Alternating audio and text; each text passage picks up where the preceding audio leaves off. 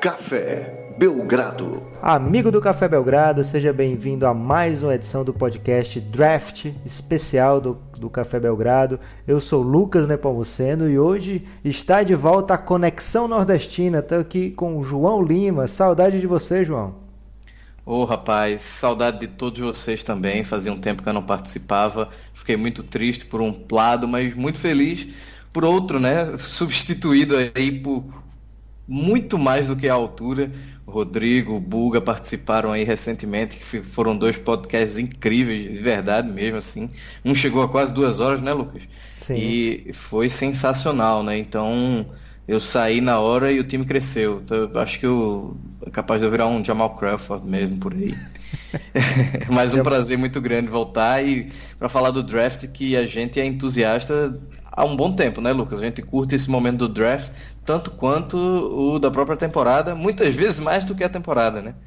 É, principalmente porque eu torço pro Phoenix Suns, então já estou me acostumando aí a torcer, torcer pelo draft ao invés de torcer pela temporada. E o João também, um torcedor do Lakers há muito tempo, não sabe o que é comemorar um título, o que é estar com força nos playoffs. Tem acompanhado bastante draft aí, teve recentemente várias escolhas número 2 na equipe do Lakers. Mas esse ano o Lakers não tem escolha, né, João? Então você vai ver de um jeito diferente o draft, sem aquela paixão acoplada ao draft? Não, a paixão acoplada, aco, eita, acoplada ao draft vai sempre existir, né? Mas assim, vai ser um, um mais tranquilo, digamos, né? Apesar de, de ficar meio triste também, porque tem uns caras aí que a gente sempre quer ver no nosso time, mas é, ainda bem que o Lakers está evoluindo e esse ano a gente ficou, não por escolha própria, né? Finalmente aquela pique do Nash foi embora de tanta proteção que seis ou sete anos depois que ela saiu do time. Mas vamos ainda empolgado porque o Lakers tem draftado muito bem nos últimos anos, né? Não, não falando exatamente das pick top, né? Apesar de terem sido boas escolhas, mas a revelação mesmo tem sido lá no final do primeiro round, começo do segundo, que o negócio está vindo. A gente deixou de draftar Ryan Kelly e Brian Cook para draftar caras como o Josh Hart e o Kuzma que foram gratíssimas surpresas aí recentemente, né? É, o João está entregando o tempo que ele acompanha de draft, falando aí de Ryan Kelly. É, então o Lakers costumava pebar bastante nessas escolhas, mas recentemente tem feito um bom trabalho. E olha, João, é, você entregou aí a idade que você acompanha draft, o tempo que você acompanha draft. Então a gente vai trazer um pouco dessa sua grande experiência. A gente já anunciou no último podcast que o João é o nosso maior especialista disparado de draft Olha, aqui no, no Café Belgrado. É, eu sei que a galera gosta muito de mock drafts, João, mas a gente vai fazer um podcast diferente hoje, diferente do que todo mundo está esperando. Quer saber como é? Estou curiosíssimo porque eu não recebi a pauta e até agora a gente está aí para saber, né? É o seguinte, João. Um dos motivos do draft ser tão delicioso é que a cada momento pode pintar uma Wojo Bomb, que é quando o jornalista que a gente sempre enrola a língua tentando falar o nome, o Adrian Wojnarowski, ele é, de vez em quando solta, opa, temos uma troca, e aí muda isso tudo. É legal, isso é legal. Muda, muda a ordem do draft, muda jogador de time, os caras mesmo que estão envolvidos na troca ficam sabendo de última hora. Teve Ô, um ano para quem não sabe, acho difícil, mas tem gente que não conhece o Ojo, né? Então, numa comparação com o futebol brasileiro, seria como se o craque Neto tivesse dado super certo, né? é, como se o. Você imagina o craque Neto dando todos os furos que ele costuma dar, só que, na verdade, acontecendo as coisas. então, esse é o Ojo. E aí, é, João, você teve um bom sucesso agora cortando totalmente linha de raciocínio. eu vou aproveitar que eu cortei e falar que numa dessas Wojo Bombs, na época, por exemplo, é, a gente viu recentemente uma matéria do Nenê no Sport TV e na Globo, que falava que ele foi draftado pelo Knicks, né? Mas aí é aquela velha história, né? É só a pegadinha do, da escolha ali, porque na verdade já foi pelo a famosa Gave Trade, né? Isso, eh, Lucas? Que a gente sabe que já está engavetado tudo ali e que na verdade o cara não vai nem chegar a pegar um avião para Nova York ou para qualquer time que está ali, porque já foi trocado, né? Tem tanta troca, e você falou bem do brasileiro aí, que o, o Leandrinho é outro, foi escolhido pelo San Antonio, mas na mesma noite já trocado para o Phoenix Suns. E aí foi uma pegadinha com o coitado, né? O Que isso, cara. o Varejão, ele foi draftado pelo Orlando Magic e já trocado para o Cleveland. Então, é, nem sempre o, o, jogador que é escolhido por aquela franquia, que coloca aquele bonezinho, vai utilizar aquele. aquele Foi uma pegadinha com os brasileiros. Aí. Primeiro, o, o, o Nenê achou que ia morar em Nova York, né, uma das melhores cidades do mundo. Aí foi acabar no Colorado, né?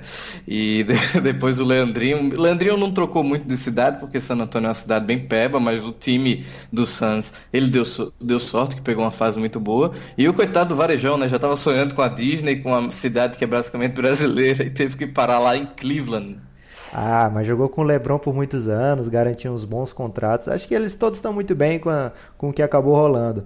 É, o, o Bebê foi outro que foi trocado também na noite do draft. E o Raulzinho também. Se eu não me engano, os dois foram escolhidos pelo Atlanta e, e o Atlanta mandou cada um para um canto.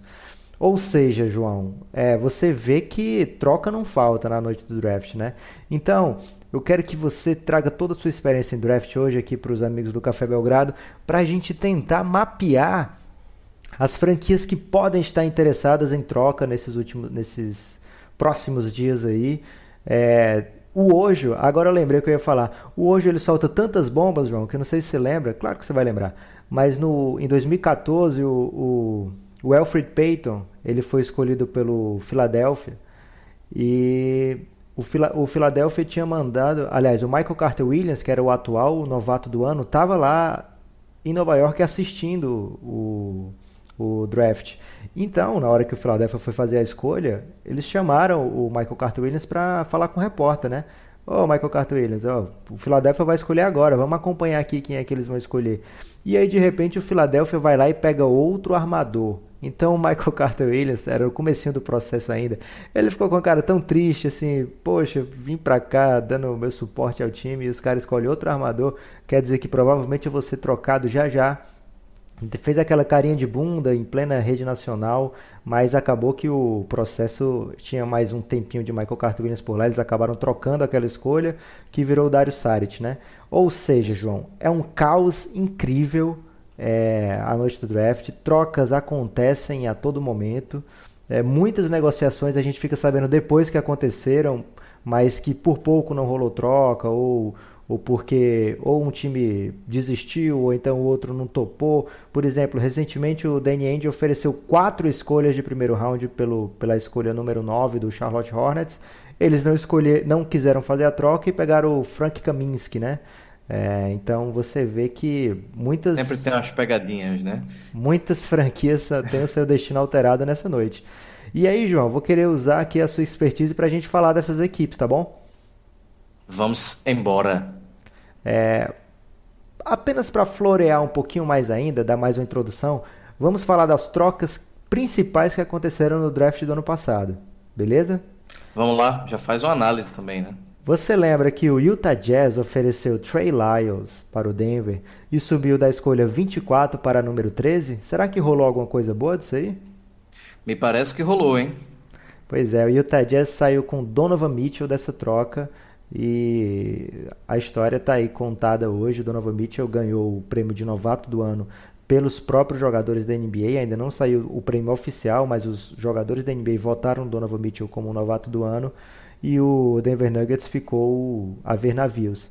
Tem outra troca que eu acho que você está mais equipado para falar do que eu, que também deu o que falar. Outro novato que entrou na seleção dos novatos, João. Você lembra como é que foi a troca? Rapaz, essa troca aí foi pegadinha. Vai, fala aí qual foi. O Theo Lakers mandou D'Angelo Russell e o Mosgov, que era para se livrar do contrato do Mosgov. Então eles eles colocaram aquele que seria a melhor peça da, da troca, que era o D'Angelo Russell, é, uma escolha que tinha sido número 2 em 2015. E aí falou, vai Nets, me dá essa tua escolha número 27 aí e dispensa esse Brook Lopez para cá. É... é... e aí o que aconteceu foi que pegou um cara melhor do que o Russell, né, que é o Kuzma, e ainda se livrou de um contrato grande, faltando somente agora se livrar do dengue. E há uma grande chance disso acontecer nessa off-season aí, pelo menos é o que o pessoal fala, né? Ou então pelo menos parcelar no cartão esse contrato do dengue para tentar fazer algum movimento mais ousado na free agency, né? Então uma troca aí que valeu muito a pena. E o Brooklyn Nets, para variar, ficou a ver navios, né? Mas você, João, você que é torcedor do Lakers, você trocaria, você toparia se livrar do dengue entrar nesse draft, numa escolha de loteria, fim de loteria, tipo assim, uma escolha 15, entre 15 e 20, 10 e 15, mas você teria que acoplar nessa troca, enviar Caio Kuzma ou Brandon Ingram. Você faria ou não faria? Não, não. Não, não tá nem em cogitação isso aí, porque pelo menos eu, né, como torcedor, é obviamente que o Magic e o Pelinka lá estão pensando muito em se livrar do Deng para ter o cap maior ainda, né, isso, mas já está bem alto. Então, eu não faria porque o Kuzma se mostrou um jogador que por mais que talvez tenha até um, um, teto não tão elevado quanto a gente possa imaginar, mas demonstrou um potencial imenso para ser um jogador de carreira de 12, 13 anos, que a gente sabe que é um, um, uma raridade, né, Lucas? Acho que a gente pode dizer assim, a gente conseguir um cara desse na 27 escolha, né? Então eu não faria isso não por enquanto, até porque acabou de passar mais um ano do contrato do Deng e, e graças a Deus estamos mais perto do fim, né? Mas é, você sabe que o, o Magic Johnson e o Pelinka, como você citou, estão louquinhos para assinar muita gente de peso nessa off-season, né? Como LeBron James, Paul George. Se isso, é claro que a gente não sabe o que rola nos bastidores, se realmente é, estão perto de, de conseguir esse strike máximo aí, né? Pegar esses dois caras de uma vez. É, mas se fosse em troca de ter uma chance muito alta de ter LeBron e Paul George ao mesmo tempo, é, mudaria o jeito de você pensar? Ou você acha que vale a pena sim segurar o Ingram, vale a pena segurar o Kuzma? Acho que poderia mudar dependendo qual fosse a troca realmente. Assim, eu acho que o Lakers ainda está faltando um passo antes de estar um passo, né? Aquela velha história lá do Bruno Caboclo, né? Tá há dois anos de estar há dois anos, né?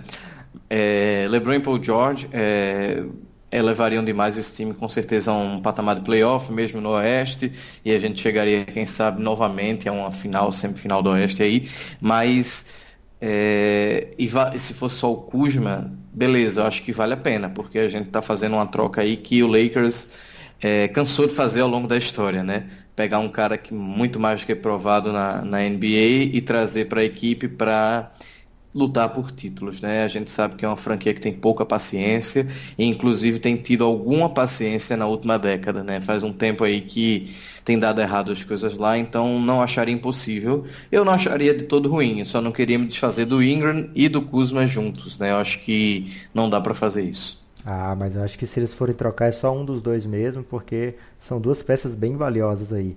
É, bem, falamos de Lakers aí para satisfazer uma grande torcida aqui no Brasil.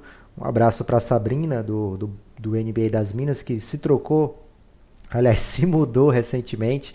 É, coitada saiu do Nordeste de João Pessoa para ir para São Paulo. Então ela está precisando Sim. realmente de um draft muito bom do Lakers aí para ela voltar a ter alegria de viver. Partindo agora para o San Antonio Spurs, João. Outra equipe que vai aparecer bastante nos boatos de troca nos próximos dias, porque o Kawhi Leonard, João, ainda não se encontrou com o Greg Popovich desde muito tempo antes de acabar a temporada e até agora. Mas está chegando uma época que ambos terão que fazer decisões, porque o Kawhi, é, se ele continuar no San Antonio, João, e por acaso ele voltar a ser um jogador de alto nível, ele conseguindo entrar no All NBA ou ser MVP ou ele ser defensor do ano, ele tem direito a um super máximo gigante aí, parecido com esse que o Stephen Curry assinou, parecido com o do Westbrook, do Harden. Então é um salário muito, muito alto de 220 milhões por 5 anos. Mas para isso ele precisa fazer uma dessas coisas que eu falei: entrar no All NBA ou ser MVP ou defensor do ano. Então, ou seja, ele tem que jogar esse ano e pelo San Antonio para poder ficar elegível para esse tipo de contrato. Caso ele não jogue, aí então ele poderia ter um salário bem menor do que esse nos próximos anos, mas aí o, a diferen, o diferencial de salário do San Antonio para outro time que ele assinasse não seria tão grande. Ele poderia perder por volta, aí, se não me engano, de 80 milhões em contratos, mas aí o que o San Antonio poderia pagar e o que os outros poderiam pagar seria bem equilibrado. Ainda é muito dinheiro, mas não seria o salário super máximo que tantos jogadores almejam. Ao mesmo tempo, o San Antonio está pensando assim: poxa, se eu for ganhar alguma coisa com o Kawhi por troca, tem que ser agora, porque passando esse draft, só vai ter a deadline e aí o Kawhi vai ter mais o quê? Três meses de contrato, quatro meses de contrato? Não faz muito sentido uma franquia investir tanto é, por pouco tempo de Kawhi. Então os dois têm muito a negociar nesses próximos dias aí, se encontrarem, para o San Antonio chegar com uma estratégia definida nesse draft. O que, que você está acompanhando aí, João, dessa história e pelo que você olhando? Como uma pessoa que está tentando adquirir o Kawhi Leonard, que tipo de coisa, até onde você iria numa oferta por ele? É, acho que o, o Kawhi é uma situação, é a situação mais delicada dessa off-season. Obviamente que o que vai ganhar mais destaque vai ser o destino de LeBron, né? Mas é bem peculiar essa situação do Kawhi, porque no fim das contas a gente não tem ideia da situação real dele, né? A gente não entende porque ele não jogou por tanto tempo, a gente não entende qual é a situação física real dele para se apostar num cara que é, todo mundo quer ter, ou pelo menos queria ter antes de começar essa celeuma toda, né?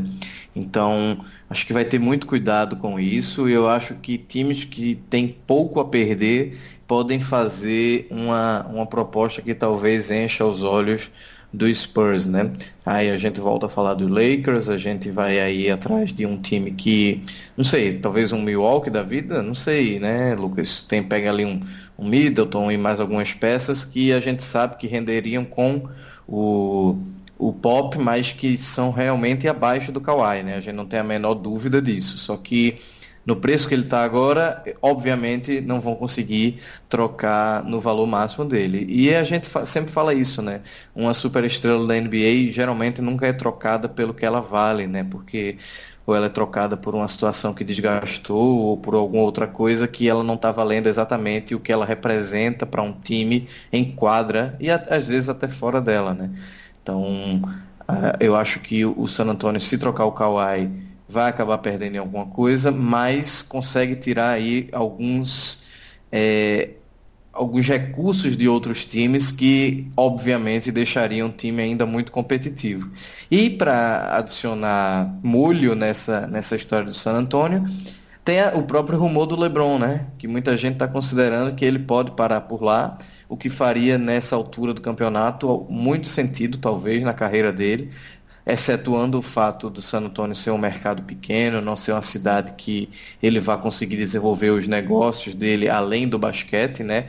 Que a gente tem ouvido muito que isso é uma coisa importante e que ele luta, ele quer, né? É, estabelecer. Mas faria todo sentido quando a gente pensa em Greg Popovich e como a gente pensa em como o San Antonio como todo, como uma organização, cuidou do envelhecimento da carreira do Duncan, né? Então, é uma coisa aí que pode acontecer e quem sabe gerar umas das melhores piadas na NBA, né? Junto ali, porque LeBron e Pop juntos, eu acho que a gente teria muita entrevista massa.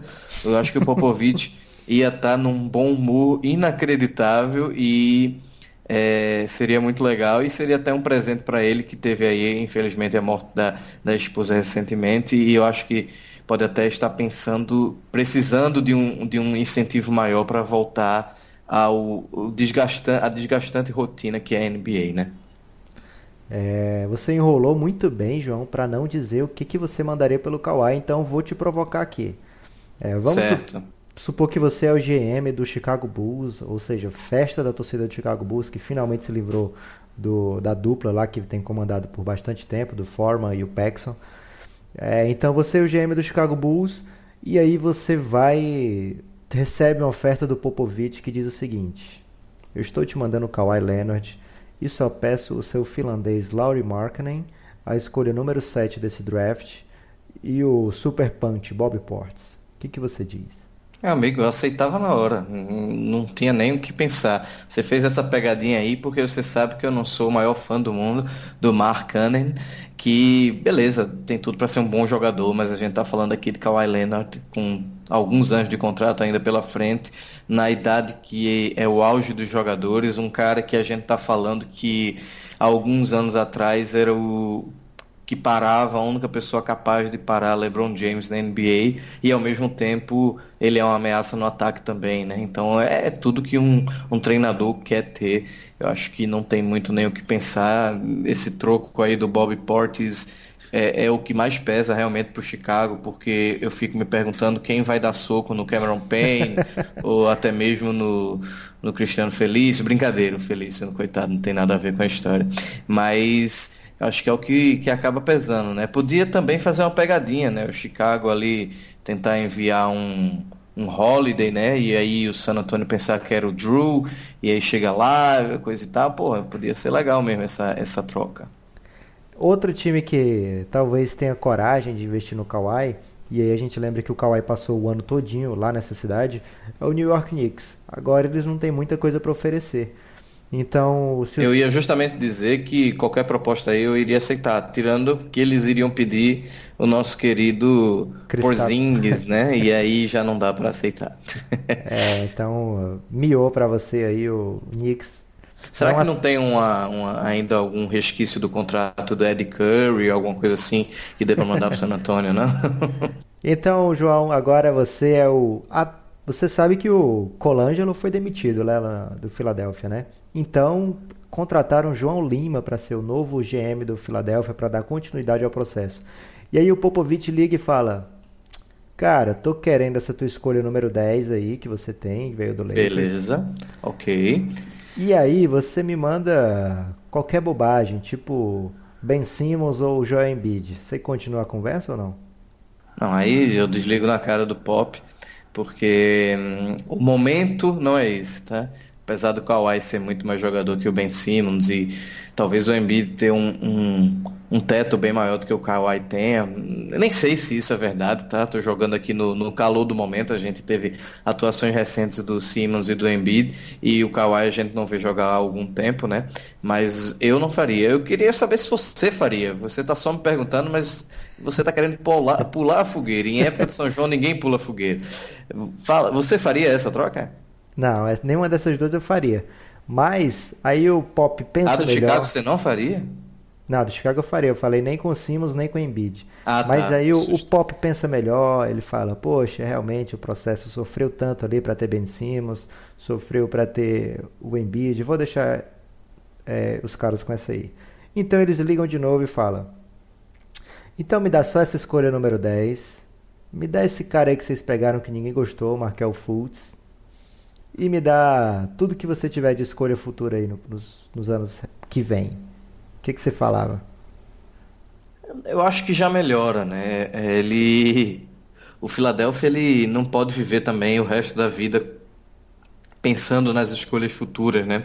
Acho que o Lakers fez muito disso, o próprio San Antonio sempre teve escolhas baixas porque sempre teve times fortes, né? Então, é, um Kawhi nesse time com Embiid, Ben Simmons e a gente coloca o Saric ali também, é, eu acho que o Fultz acaba, não é que ele acabe sobrando, mas o que a gente viu desse ano dele, tirando acho que dois ou três jogos, não foi Lucas, quando ele voltou ali logo da lesão, que foi no finzinho da temporada regular, é, que já não valia mais nada, basicamente, é, ele não, não entregou o que ele poderia entregar. Então, acho que essa não tem muito que titubear de enviar o, o, é, o Fultz e, e algumas escolhas pelo Kawhi, que realmente acho que esse time do Philadelphia ficaria extremamente cascudo. Né? A gente já viu como eles foram deram trabalho nos playoffs, né? O Miami, que é um time cascudo, não teve condições para pará-los. Depois o Boston sofreu bastante, né? E a gente está falando aí de meninos que foram pela primeira vez aos playoffs nas carreiras e, e assim, sem muita representatividade de alguns veteranos, como tipo, quem veio do banco é o Bayless, o famoso Playless, né? E alguns jogadores assim. Então eu acho que o Kawhi poderia sim fazer parte desse elenco e ainda dando full seria o, sonho do GM João Lima que substitui o Colangelo, né? É, e aí, é, para arrematar esse assunto aí, é, eu acho que. Para arrematar, você faria essa também, né? Então, se eu fosse o, o San Antônio, eu acho que eu faria essa troca com o Philadelphia, mas eu ia querer o Saric, que eu acho que o Saric com o Pop renderia bastante. Eu pensei que você ia propor o Saric, e eu acho que o Philadelphia na vida real faria até se fosse Saric e Fultz juntos. Você não junto, acha não? Junto com a escolha número 10. Acho que esse trio aí seria o que o San Antonio conseguiria de melhor pelo Kawhi. É, eu sei que o Boston tentou o Kawhi na, na deadline agora em fevereiro, é, mas eu acho que o Boston não colocaria o Tatum e aí, sem o Tatum, o Boston tem para se oferecer a escolha do Sacramento de 2019, que que é apetitosa, mas vai que acontece uma zebra e o Sacramento fica bom com o Doncic. Então, O Boston poderia oferecer o Kawhi, né? Você acha que rolava? o Boston ofereceu o Kawhi, o Kawhi é do San Antonio. Você tá me confundindo, João. O Kawhi, não, desculpa, o Kyrie. Foi mal. O Porra, que, é que você acha? seria um- uma coisa Seria meio uma troca caótica. inusitada, né? Um cenário bem, bem caótico. Kyrie em San Antonio e Boston em, em- com Kawhi. Certamente a gente poderia começar a colocar a ficha como um dos candidatos pro ano que vem, né? Vamos pra frente que a gente tá falando de draft, senão a gente vai entrar nessa espiral aí de, de trocas possíveis na NBA e a gente não termina esse podcast hoje. É, então, um time, João, que tá ali lá em cima no draft, mas que tá querendo descer um pouco.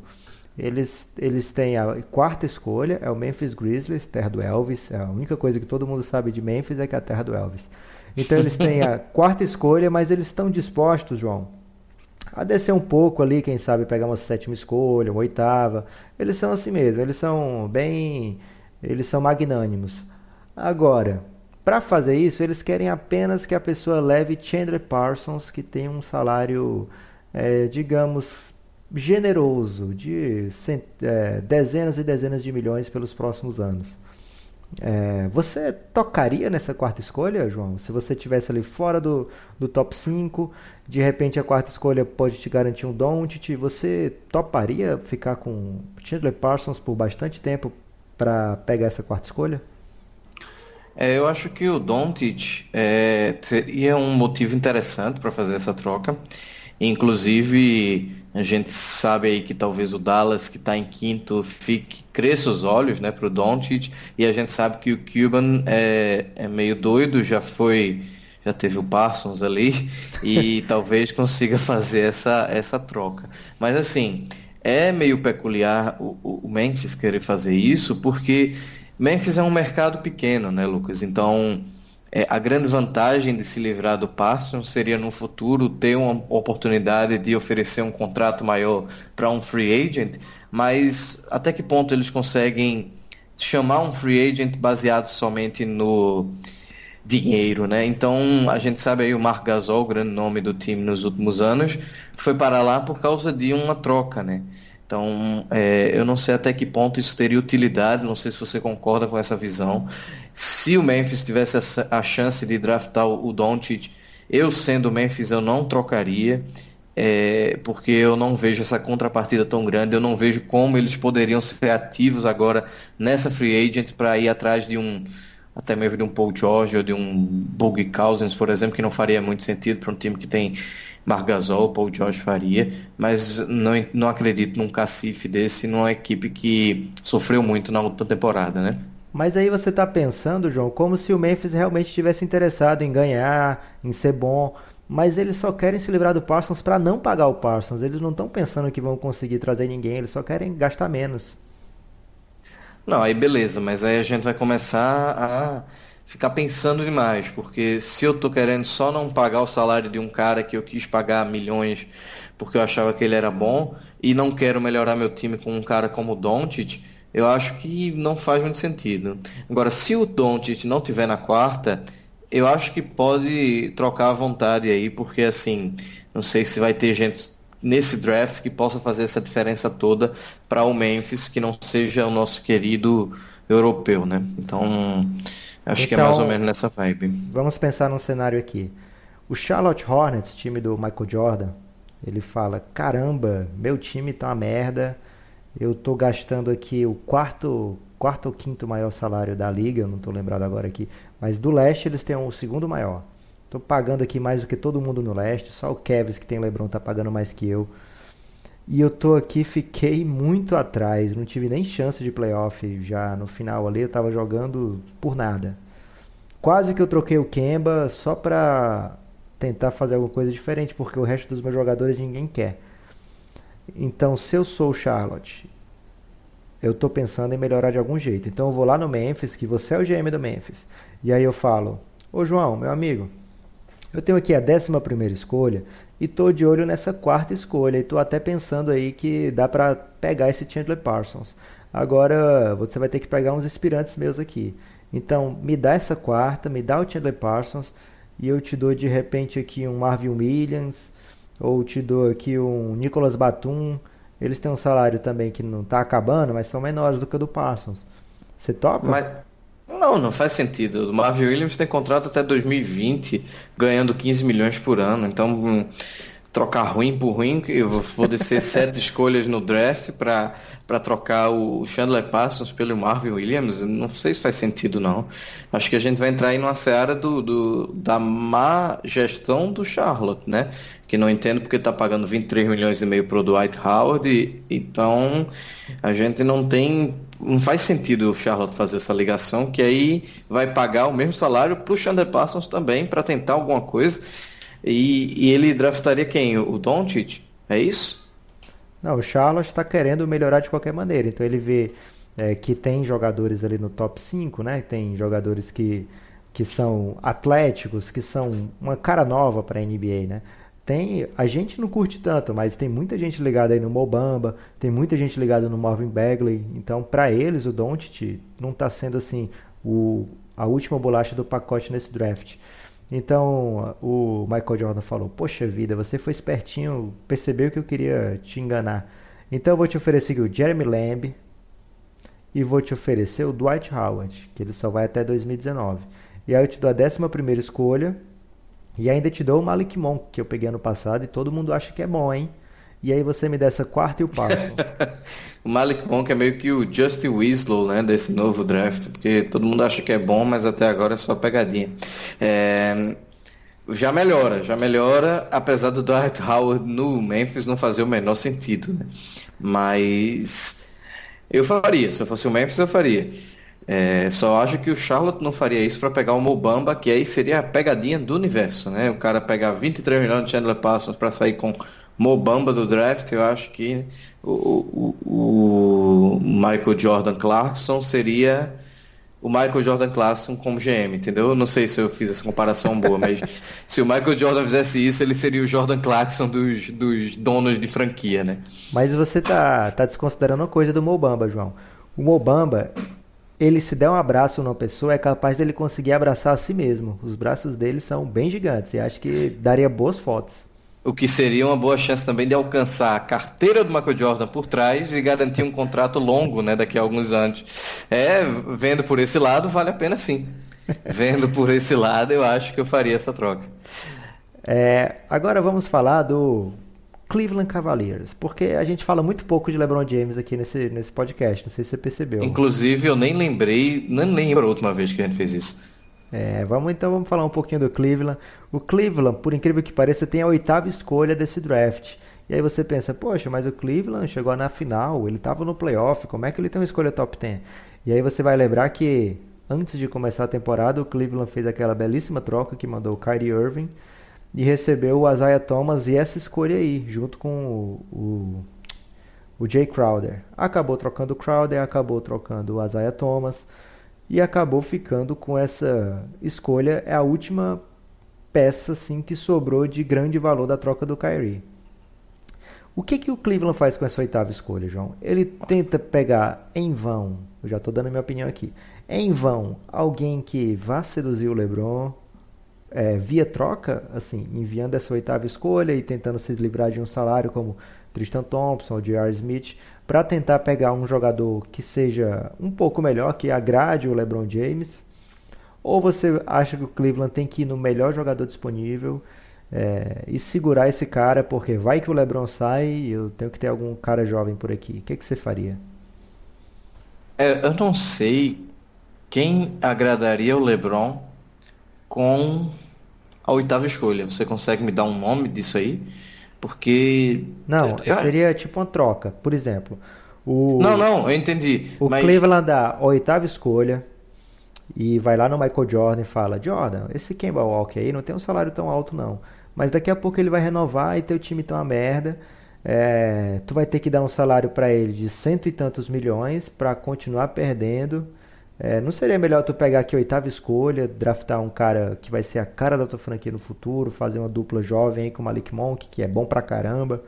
É, Eu pensei que eles iam querer o Malik Monk na troca também. E de repente você você recebe aí um simbolicamente um jogador com muito futuro, que é esse Kyle Corver, Ou então esse J.R. Smith que se destacou nas finais, estava todo mundo falando do J.R. Smith. É, então, você leva. Bom reboteiro ofensivo. Pega muito rebote ofensivo. Na hora que você mais precisa, ele vai lá e pega um rebote. Clutch. Ou então tem o Jordan Clarkson, que você tem viu aí nome, que... né? Só que é um... no nome já começa invertido. ele é um verdadeiro Jordan. Ele tem um salário parecido aí com, com o do Kemba. Então você leva praticamente de graça essa oitava escolha. O que, que você acha? E aí, se você sendo o Michael Jordan, o que, que você faz com a ligação dessa? Primeiro, Kemba Walker agradaria o LeBron? E segundo, essa troca seria possível? É, a gente tem várias nuances aí. Kemba Walker certamente agradaria o LeBron, mas o LeBron acho que está muito difícil ser agradado nesse momento se a gente for ficar lembrando os últimos, as últimas é, imagens que a gente tem do LeBron, né? Ele gritando com o JR, depois ele gritando e ficando desesperado com o Ty Lue. Obviamente a gente está considerando um cenário aqui que Ty Lue não é técnico do Cleveland e LeBron fica lá. Mas não existe essa garantia. Eu acho que como cartada final vale a pena o Kemba, é, vale a pena tentar um Kemba Walker da vida, obviamente. E já que o time está mal está devendo aí 20 milhões para o George Hill nos próximos três anos, 17 milhões para o Tristan nos próximos três anos, mas não sei quantos milhões para J.R. Smith, para Kyle Cova e, e, Jordan Clarkson. É, já que a merda tá feita, afunda de vez, né? Mas aí, e aí torce pro LeBron ficar. Porque daqui a três anos, outro vai ter o LeBron que ficou, ou aí tu vai começar do zero, do zerado, zerado, zerado, e talvez com o Kemba Walker como uma referência, apesar de um pouco mais velho, mas sendo um ótimo jogador. O Charlotte seria meramente para economizar dinheiro, é isso, Lucas? Não, na verdade é o seguinte, o Kemba Walker, ele só vai ter mais um ano de contrato, é por isso que o Charlotte pensou tanto em trocá-lo nessa última deadline, né? É, a gente fez um podcast, inclusive, no dia que o Kemba Walker foi colocado na mesa para negociação. A gente fez um podcast emergencial aqui no, no Café Belgrado para falar sobre futuras posições, é, futuros times que gostariam de ter o Kemba Walker. E o Cleveland, claro, é, naquela época tinha o Isaiah Thomas ainda, ele surgiu como um dos candidatos aqui nesse podcast. É, a visão do, do, do, do, Michael Jordan nessa troca seria o quê? Garantir um jogador jovem, que o jogador jovem de, vendo por draft, você sabe que tem um salário muito mais baixo do que qualquer outro e evitar ficar mais afundado ainda em, em milhões e milhões de débitos aí. Por quê? Porque o, o New Orleans, aliás, o Charlotte, ele já está pagando muito alto, João. E aí eles vão ter que pagar para o Kemba Walker, depois desse ano, um salário de mais ou menos 20, 22 milhões ao ano. Para um time que já está com 120 milhões de, de. que esse ano já está pagando 120 milhões em salário é, não é pouco, né? É... Então, resumidamente, você respondeu minha pergunta em cinco minutos, dizendo que era assim para economizar dinheiro. É... Eu não faria Economizar dinheiro enquanto tem um jogador jovem para você construir ao redor, não é simplesmente economizar dinheiro se dispensando, se livrando do, do, do Kemba. Tá, mas me diz quem na, quinta, quem na oitava escolha vai para esse time para ajudar a construir alguma coisa. Ah, mas aí você está falando do Jordan. Jordan é um cara que tem um ego infladíssimo.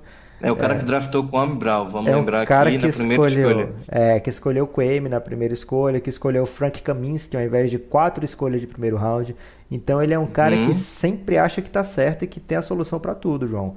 Então ele vai com muita confiança aí nesse draft. Tá, se a gente é o Michael Jordan, provavelmente a gente acha que tem a solução nesse draft. Mas, pensando por fora, essa troca não faz o menor sentido.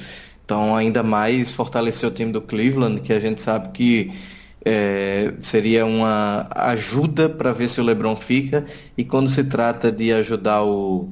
Putz, me fugiu o nome do, do babaca do Cleveland. Como é o nome do dono? É o Dan Gilbert. Dan Gilbert. É, ninguém quer ajudar um idiota, né? Então eu acho difícil que alguém topasse uma coisa dessa.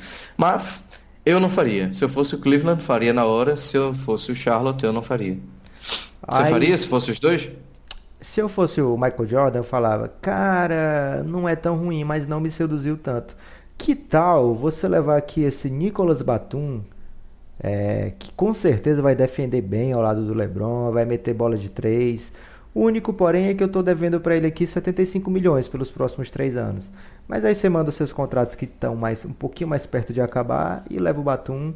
É, Mas não eu... tem contrato perto de acabar, Lucas. Não. Todos não... só acabam daqui a três anos, dois anos, três anos. Não, o do Batum ele vai até 2021. O Cleveland ele tem contrato que acaba antes disso, que daria para bater. Ele tem o contrato do próprio George Hill, ele vai até 2020. Ele tem o contrato do, do Jordan Clarkson até 2020, do J.R. Smith até 2020 se eu não me engano, do Tristan Thompson também vai até 2020. Então, é, você pode achar pouco, mas aí são 27 milhões a menos que eles vão ter em relação ao Batum, né? E ao mesmo tempo é um, um futuro que chega um pouco mais rápido para o Charlotte, porque daqui a um ano esses contratos vão ser expirantes, então dá para colocar no negócio, dá para fica mais maleável. Você mesmo aí está felizão que o contrato do Dengue tem um ano a menos agora. Então, um ano faz muita diferença, principalmente para quem vai pagar. Então, você acha que o Cleveland não tem muito como conseguir alguém que faça o LeBron ficar com essa oitava escolha via troca? Acho que Kemba Walker e Batum poderia ser uma ajuda legal, mas a gente tem que pensar aí também, já é uma coisa mais filosófica, do quão LeBron consegue ainda com esse núcleo que foi agregado ali vários caras depois da troca, né? O Jordan Clarkson, Larry Nance, Rodney Hood, e, enfim, aí vai chegar ainda um Batum, Kemba Walker, que são caras que demandam adaptação, não são caras que são plug and play, especialmente o, o Kemba Walker, eu imagino. É, não sei, não sei o quanto isso ainda faz o LeBron ficar em Cleveland, o quanto ele ainda tem paciência para ficar em Cleveland. Eu me pergunto quanto ele tem de paciência para jogar os jogos da finais depois de cada cagada que. Não, de verdade, depois daquele jogo 1, eu não sei como ele teve a, a resiliência mental de chegar lá no jogo 2, mas é, por isso que eu não acredito muito. Mas eu acho que essa troca seria um pouco mais encorpada e um pouco mais legal, realmente. É... E talvez essa acabasse com o futuro do Cleveland por mais tempo, né? Porque iam ter que. O Kemba provavelmente ia, ia, demandar logo uma extensão aí, né, Lucas? Porque ele é um cara que tem seus 28, eu acho, já, e ainda está ganhando pouco dinheiro para o que ele pode oferecer, e provavelmente ele vai oferecer cada vez menos proporcionalmente, né? Então, ele está num, num momento muito crucial aí da carreira, então, não sei como é que ficaria isso. Fora esses times que a gente falou, é, qual qual time está com mais cheirinho de troca? A gente vê ali o Clippers com duas escolhas seguidas, na 12 e na 13. A gente vê o Phoenix Suns que tem a 16, mas também tem escolhas de segundo round é, que podem ser usada, usadas em troca. A gente vê o Golden State, ele tem ali a 28ª escolha. Ano passado eles compraram a escolha para usar o Jordan Bell, para draftar o Jordan Bell e o Jordan Bell jogou final aí. Então ele é um outro time candidato a comprar escolhas de segundo round, principalmente porque eles não vão ter muita grana para pagar por veteranos. Então cada vez mais eles vão ter que apelar para jogadores baratinhos, baratinhos. Então é um time que também é candidato aí para tentar uma escolha de draft. A gente vê equipes que estão com folha salarial muito enxuta, aliás, folha salarial muito alta, precisando dar uma enxugada é, que podem tentar se livrar de uma escolha para se livrar de um salário. Então, João, se você tivesse que palpitar três times aí com cheirinho de troca para esse, esse draft, quem seria? Eu acho que um cheirinho muito forte é o do Clippers, porque a gente viu que renovou com o nosso querido Doc Rivers, que é um cara, eu imagino que o, o Doc esteja mais focado no agora, né, Lucas? Eu acho que você vai concordar viu que o time, mesmo depois da troca do, do Blake, conseguiu lutar ali até o fim para ir para os playoffs, né? E eu não sei se essas duas escolhas aqui no meio da, no final da lottery, vão fazer essa diferença toda por eles, né? Então não sei o que, é que pode acontecer, obviamente, mas talvez um, um veterano mais é, que possa contribuir, um defensor interessante, é, eu acho que pode rolar troca do Clippers, sim. Meu outro palpite seria seu time, o Phoenix Suns, né, que tem essas escolhas aí que a gente chama a famosa second first, né, que no uso misto de português e inglês em uma tradução babaca e infeliz, mas a gente continua usando. Então eu acho que eles conseguem subir mais um pouquinho. A gente tem ali Washington, que tem uma, uma, uma pique no final da loteria, que eu não sei até que ponto vale apenas a, a pena para eles é, economizar um dinheiro de first e pegar alguém no segundo e ter algum troquinho. Eu acho que pode rolar uma, umas pegadinhas dessas aí. E para finalizar, eu ainda acho que se o Don't estiver disponível na quinta ou sexta escolha, alguém vai fazer alguma coisa aí para ir atrás do rapaz. Por exemplo, não sei o que o New York, por exemplo, pode oferecer, mas eles têm a, a nona escolha e tentar fazer alguma coisa para convencer. Eu acho que eles conseguem pensar muito bem num pick and roll ali para Doncic e é, por Porzingis. Não sei o que você acha, eu acho que seria lindo e o time de Nova York poderia ser empolgante depois de algum tempo. Inclusive, falando assim, eu até torcendo que role uma troca como essa para o time do nosso amigo Guilherme Tadeu voltar a ser relevante, né? É curioso você falar isso, porque o, o Doncic hoje jogou na, na, no primeiro jogo da final do, da, do Campeonato Espanhol, né, que é a Liga CB, e aí o, o Kristaps Porzingis estava assistindo o jogo na quadra, João. Opa, eu não sabia dessa informação, hein? Aqui foi insider sem querer. Então vai que rola essa troca e tá tudo documentado, né, Lucas? Mas aí eu acho que é difícil de acontecer porque implicaria no New York fazendo alguma coisa inteligente num draft. E aí a gente sempre fica com o pé atrás com ele, você não acha não? Não, eu acho que o, o Knicks fez uma, uma escolha interessante agora no técnico, né? E acho que pode fazer alguns moves interessantes, moves, vamos manter o nosso inglês de necessário na média, né? E e a gente pode ver coisas interessantes aí. Obviamente que a gente também pensou nisso quando o Phil Jackson foi para lá, né? E não deu muito certo.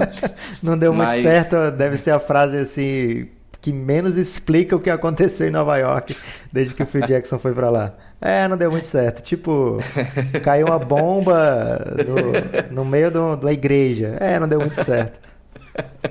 Mas eu queria dizer que desde que o Scott Perry assumiu como general manager, a, ele, a escolha dele era o, o Fisdale, né, para técnico. E o, o dono, o, o presidente, dono e presidente, né, que é o Steve Mills, é isso, Lucas?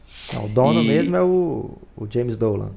Isso, James Dolan, desculpa. É, eles queriam outro técnico, só que o Scott Perry conseguiu prevalecer a escolha dele e o Fisdale foi para lá, o que é já um ponto interessante, né? A gente vê que finalmente estão deixando alguém trabalhar em vez de tentar resolver tudo e colocar só um fantoche lá. Então, se o New York tiver aí é, assets, né? Como é que eu posso falar aqui, Lucas? Me ajuda, você que é da contabilidade. Ativos. Isso. E, e, aí ele pode fazer uma troca bem legal. Eu tenho certeza que o Scott Perry tá ouvindo a gente e vou aqui pedir para que ele dê esse trade up. Eita porra. Vamos até... é, desse jeito o Scott Perry não vai precisar nem traduzir o nosso podcast. ele já tá entendendo tudo. É... o que, é que, você acha? É, concorda ou não com esses times aí? Porque você tá eu... tá só perguntando, eu queria saber o que você acha. Eu adoraria ver o Knicks dando uma troca pra cima aí e pegando o Doncic. Seria maravilhoso ver Doncic e Chris Tapps. Eles merecem jogar com alguém que jogue muita bola e ao mesmo tempo morar numa cidade tão top. Você que, que tá toda semana em Nova York sabe muito bem como é lá. É, agora eu acho que dois times. dois times que você bobeou de não citar, João. Vou ter que te criticar aqui. Quais são? Quais são? Porque o Boston Celtics ele só tem uma escolha que é a 27, se eu não me engano. Porém, eles têm Danny End. E Danny End, ele não costuma ficar parado no draft. Ele sempre tenta maneiras... Mas eu tô achando que de... o Danny End esse ano tá mais na pegadinha de soltar a gracinha e ver se a galera acredita. Né? Você não tá achando que tá rolando uma coisa dessa aí, não? É, pode ser. Ele, ele fez o hype do Mobamba recentemente. Mas também tem gente que acha que ele quer entrar no top 5 para catar o Doncic. É, eu não sei se eles vão chegar lá no top 5, mas eles têm alguns jogadores que eles não podem renovar, João. Por exemplo, o Terry Rozier, ele está num momento muito valorizado porque o Kyrie Irving não jogou nos últimos meses, e então o Rozier ficou em evidência. É, de repente, ele te, pode aproveitar esse hype do Rozier para conseguir uma escolha mediana ali é, não é que ele não goste do Terry Rozier. A gente sabe que ele ama o Terry Rozier. Ele evitou sempre colocar o Rozier em trocas. Mas o, o Terry, Scary Terry, vai ter que receber uma grana boa daqui a um ano. Eles vão ter que pagar agora o Marcos Smart. Ou se eles não pagarem, eles vão perder o cara, vai embora por nada. Então o, o Danny tem algumas escolhas dolorosas para fazer. E não é só festa esse time que ele E se eles trocarem o Kyrie? Ixi, cara. Aí eu só posso responder com ixi. Porque foi a troca que mais movimentou a NBA no, no último ano. Que pegou todo mundo de surpresa e que mexeu praticamente na temporada inteira de todo mundo. É, por apenas alguns meses de Kyrie em Boston, acho difícil. Acho que o Kyrie tá lá para para ficar bastante tempo. Porque também a gente tem que ver que o Danny Ainge não pode se queimar com jogadores. Ele já se fudeu muito, assim, na visão de muita gente, pelo que ele aprontou com o Isaiah Thomas. É, o Isaiah Thomas ele seria um milionário é, de mão cheia daqui a poucos meses. seria Porém, um milionário milionário, né? É, seria um senhor milionário, assim, de dezenas e dezenas de milhões. Ao contrário, provavelmente agora ele vai assinar por um ano ou dois com alguém. Esse é meu palpite, que seria um ano assinado garantido e mais um ano de, de player option ou team option. Acho que é o que ele vai conseguir, vai ser isso. E batalhar por um novo contrato, provar que está saudável, que, que ainda joga muita bola, para batalhar por um novo contrato. Ou seja, o Danny custou aí ao Azaia dezenas de milhões de dólares. Então, se ele fizer isso com o Kyrie, trocar o Kyrie para um lugar que ele não queira ir, é, tudo bem que ele adquiriu o Kyrie via troca, mas certamente o Kyrie deu aval para o Boston fazer esse investimento nele, que ele renovaria por lá. Muita gente falando que poderia trocar o Gordon Hayward também, para de repente pegar um LeBron James. Cara, se ele fizer isso, o Gordon Hayward é o primeiro cara que ele assinou assim pelo máximo, é, que ele conseguiu trazer nesses últimos anos. Também teve o Horford também, mas o Gordon Hayward seria aquele cara que seria o passo final do, do, do Boston ele trocar depois de 5 minutos. A cereja do bolo, né? Sim, depois de 5 minutos e uma lesão horrenda, ele trocar o cara, que, que é tipo. O Gordon Hayward foi para lá por causa do Brad Stevens, né? Que jogou com ele na faculdade. Então é outro cara que eu acho que não, não, o Boston não vai ser tão calhorda de trocar. Então eu acho que o Boston vai ter que se virar é, trocando esses caras que estão lá há bastante tempo, que estão com o contrato perto de ser renovado, que sairiam caros, sairiam caros para ele. É, então o Boston para mim é um candidato a troca sim nesse draft. Outro time que eu acho que é candidato é o Atlanta Hawks. Por quê? O Atlanta tem as escolhas 3, 19, 30 e 34. É, ou seja, escolhe quatro jogadores de qualidade aí, um top 3, né? Ao mesmo tempo, para eles qualquer caminho dá para seguir, porque eles não têm praticamente ninguém no elenco. Quem tem lá tá querendo sair, que é aquele alemão, o armador alemão, o Dennis Schroeder. Tá, tá muito afim de sair, porque ele não quer participar de um processo longo de reconstrução. Ele já jogou. E tem contrato longo, né, também? Sim, ele assinou o contrato ali, seduzido por ser o armador de playoff, de, de um time de playoff, é, o que não vai se concretizar porque logo em seguida eles trocaram o Jeff Teague, né? Então ele ficou achando que seria o armador de um time que tinha o Horford, que tinha Paul Millsap, mas é, não foi bem isso que aconteceu, muito longe disso, né? Então eles podem seguir por qualquer caminho. Então se eles têm essas, essa facilidade de trocar para cima, melhorar uma escolha no draft ou trocar para baixo, se de repente eles para eles tanto faz escolher a terceira escolha ou escolher a quinta ou a sexta. Então eles podem sim é, ser bem ativos nesse, nesse draft. Eu acho que eles são os meus dois principais candidatos à troca no draft. É, você tem algo a acrescentar sobre esses times ou posso passar para frente? Eu estava pensando aqui, será que o Knicks não consegue essa escolha 3 do Atlanta se mandar o Kitlina, como é que fala lá o armador? O Frank Nikitlina. Nikitlina. É... Vamos chamar de Nicotina que fica bem mais bacana. se mandar o nicotina e sem apologia, pelo amor de Deus, não fume, se você fumar, pare, pelo amor de Deus. Mas é, o nicotina com a escolha 9 pela escolha 3, hein? Será, cara, que o Atlanta cai nessa? Mas o nicotina não é ruim, hein? E é. pode acontecer justamente o que aconteceu com o Dennis Schroeder, né? que era um cara que não tinha tanto espaço e quando cresceu veio e virou um, um cara de valor de 16 milhões por ano. Enquanto isso, eles tentavam trocar também o Dennis Schroeder em paralelo e se enchiam de picks e faziam um, um processo no draft só, tentavam o máximo ali de tirar os, os talentos, né? Não sei, o que, é que você acha aí? Ia ser legal, hein?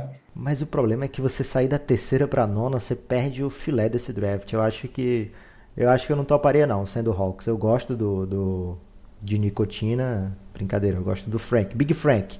Muita gente chama de, de Big Frank para facilitar, vamos chamar ele assim. Eu gosto dele, mas eu nesse draft eu não sairia de um potencial Luca Doncic para um tipo um Wendell Carter Jr. Eu acho que seria bem deprimente depois de ver seus principais jogadores indo embora aí nos últimos anos. Eu tô vendo, João, que você tá torcendo mais pro Knicks do que o Guilherme, hein? Você tá doido para conseguir o, o Doncic para ele. Como você falou, eu gosto muito da cidade de Nova York, né?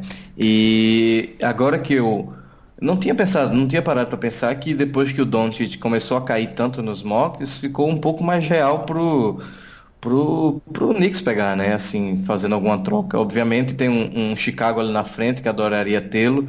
O Orlando eu torço muito para ele não parar lá, porque é como se fosse o Sacramento, só que na costa leste, com a Disney. E... Sacramento com Disney, excelente. É, é, pelo menos essa vantagem, né? E não paga imposto de renda, né? Não tem essa. A Flórida não paga, não tira o dinheiro, ele ia ganhar um pouquinho mais. Mas. Caramba, agora que a gente armou aqui mentalmente o Doncic e o, o nosso querido Porzingis juntos, eu tô torcendo bastante por isso. Eu acho que isso faria, inclusive, o, o Guilherme voltar a se orgulhar de ter, ser torcedor do Knicks, né? É. E todo mundo que tá ouvindo, então, marca aí o Scott Perry, GM do, do Knicks, para ele ouvir esse podcast que tá, tá no, no veneno para ele. É, João, última coisa. Você ouviu o nosso último podcast, certamente, que foi um de bastante sucesso. É, não tinha Rodrigo Alves, não tinha Bugarelli, mas teve, teve Guilherme Tadeu desfilando aqui, falando sobre os talentos do draft.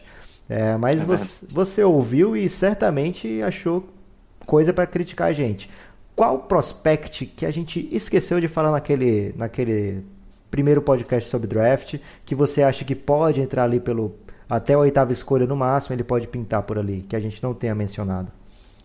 Até a oitava escolha, eu acho que você está forçando bastante para mim aí. Mas eu acho que vocês deixaram de falar um pouco do da parte de baixo ali, né, que acaba sempre saindo umas pegadinhas e aí eu fui atrás do meu querido amigo Edu Ricker, que é um grande garimpador também de talentos no draft. E acabei gostando de uma dica que ele me deu aqui, que é o nosso querido Jalen Brunson, que é o armador de Vila Nova. Pô, mas aí você foi bem longe, hein? Pô, mas você pediu estudo e tudo mais, então. Eu vim com estudo, caramba. Jalen Brunson, ele. Você acha que ele. Qual é o o lugar que ele vai ser escolhido assim no draft? Eu acho que ele vai ficar no fim do primeiro round ou até mesmo no começo do segundo, que seria muito bom para as equipes se conseguirem nesse precinho maravilhoso. Obviamente ele não tem potencial para ser um All-Star, não tem potencial para ser um, um talvez até um titular de grande respeito, mas é aquele cara que é o, o famoso líder ali em quadra. É, é um, um, inclusive o The Ringer coloca ele lá como se fosse um Derek Fisher. E a gente sabe que a carreira do Fisher é, se resume àquela bola de três que a gente passou 10 minutos falando, de dois na verdade, e foi de três, né?